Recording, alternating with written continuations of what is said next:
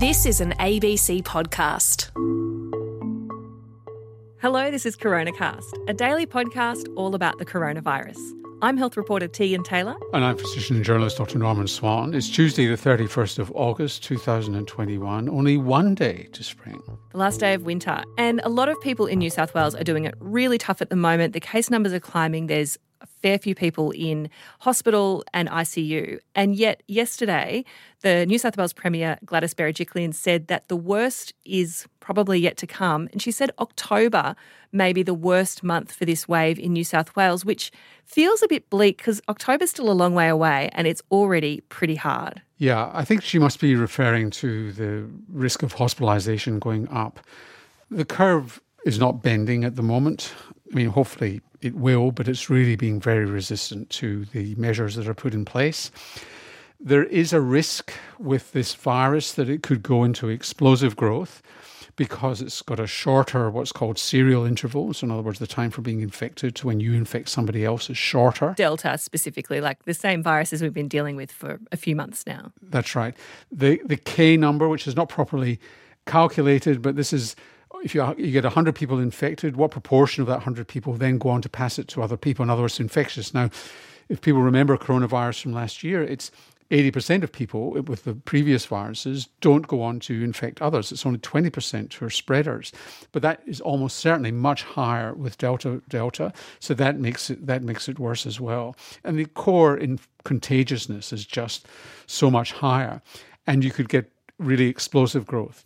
But as you get into the several thousands a day, you are going to get increased hospitalizations. It will be mostly in the unvaccinated, but there's still a lot of unvaccinated people around.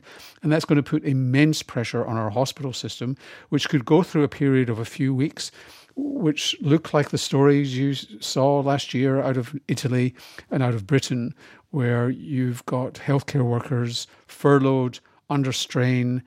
Uh, yes, we've got plenty of ventilators that could be put in you know, alongside people in beds but we may not have the healthcare staff to run them. So it could be a very rough four or five weeks until we get over the hump with vaccination. No one wants to see that happen in Australia. Vaccination has been put up as uh, part of the way out here, and people in New South Wales are getting vaccinated at fantastic rates at the moment. When do vaccines start to tip the balance in the favour of things getting better? Well, they'll already be having some effect. And you're hearing reports that hospitalisation rates do seem to be coming down a bit. And when you hear of poor outcomes, they are largely in the unvaccinated population. So, as more and more people, it's a percentage by percentage phenomenon. There's kind of no magic number where suddenly the sun shines and world is a better place. It's, each day goes by with another percent or 0.8% of the population in New South Wales immunised, then you're a percent better off. And and fewer people to become seriously ill. And we haven't been immunizing for so long that you're going to see significant vaccine waning.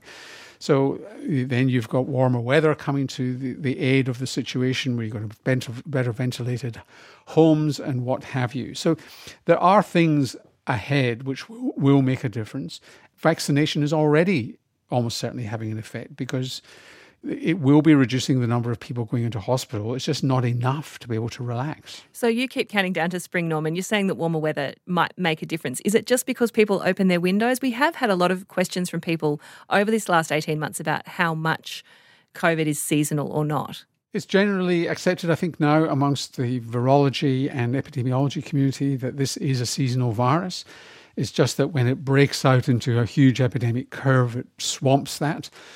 But you saw in Britain a little bit easing of the curve when summer came in and kids were off school and uh, you didn't have so many people circulating naturally.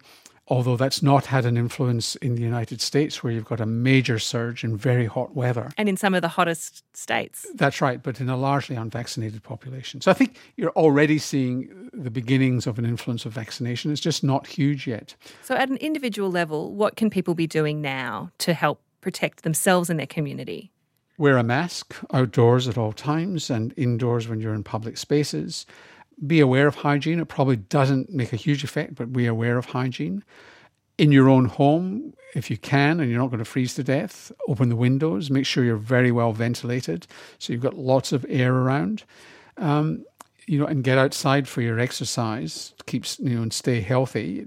Try to keep your weight down because weight going up is not good for COVID and your health and well-being. Get vaccinated. Those are all the things that you can be doing. So one of the biggest questions we've had, apart from the acute phase of the the infection where people worry about getting very very sick, there's also this thing that we've seen with COVID, long COVID, where people have these prolonged symptoms that last for months and months.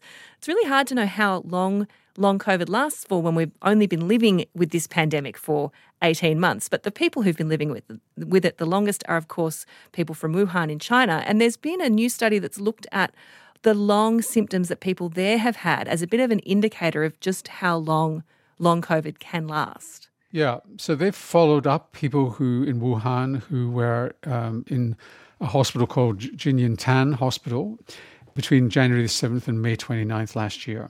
And then they've done six month and 12 month follow up visits. And nearly 1,300 people completed both visits. There were most of them were around the age of 60, um, slightly more men than women.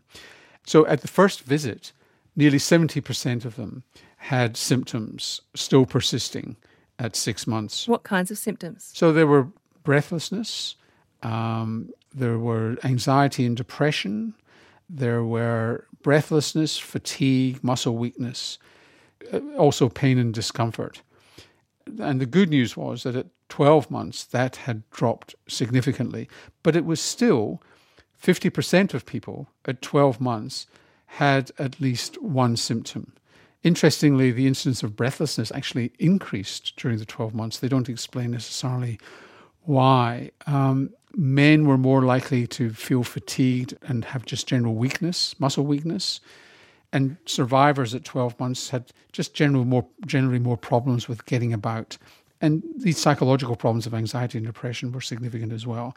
So essentially, there was still a fairly high prevalence, you know, 50% is very high, I would expect, of at least one symptom. But the the good news was that even if they had symptoms, they had got back to work mostly um, and were doing quite well. So, whilst they still had symptoms, they weren't necessarily severe. But it just shows you the impact of long COVID. So, Norman, let's take some questions. And Edna's asking, well, Edna's confused by the federal government's targets of 70%, 80% immunisation before opening up and makes the point that there's a really big difference between the 70 and 80% targets. Can you explain? Yeah. So, just in crude numbers before we get to the implications, at 70% of over 16s, that's that's about not far, you know, 10 to 12 million people unimmunized and uh, exposed. At 80%, it's probably around 8, 8 million people unimmunized. So, it's a lot of people. But in terms of the Doherty model, um, 70%, not that much happens. It's just the beginnings of opening up, very tentative, not very much happens at 70%. At 80%, depending on the case numbers, you go to a lower rate of, of lockdown. It's complicated, but essentially at 80%, it depends on the case numbers, really.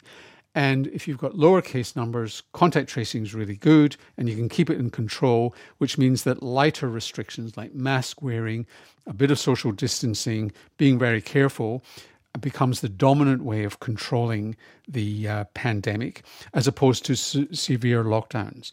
But if contact tracing is diminished, then you could be spending 30% of your time at 80% in severe lockdown in or in serious lockdown in order to, to be able to control the numbers so they don't get away from you. And so there's a, there are a bit a few ifs and buts about that. And if you want to know more about that, I suggest you listen to last night's health report, which you can get on podcast where I interviewed Sharon Lewin to try and shed some light on that.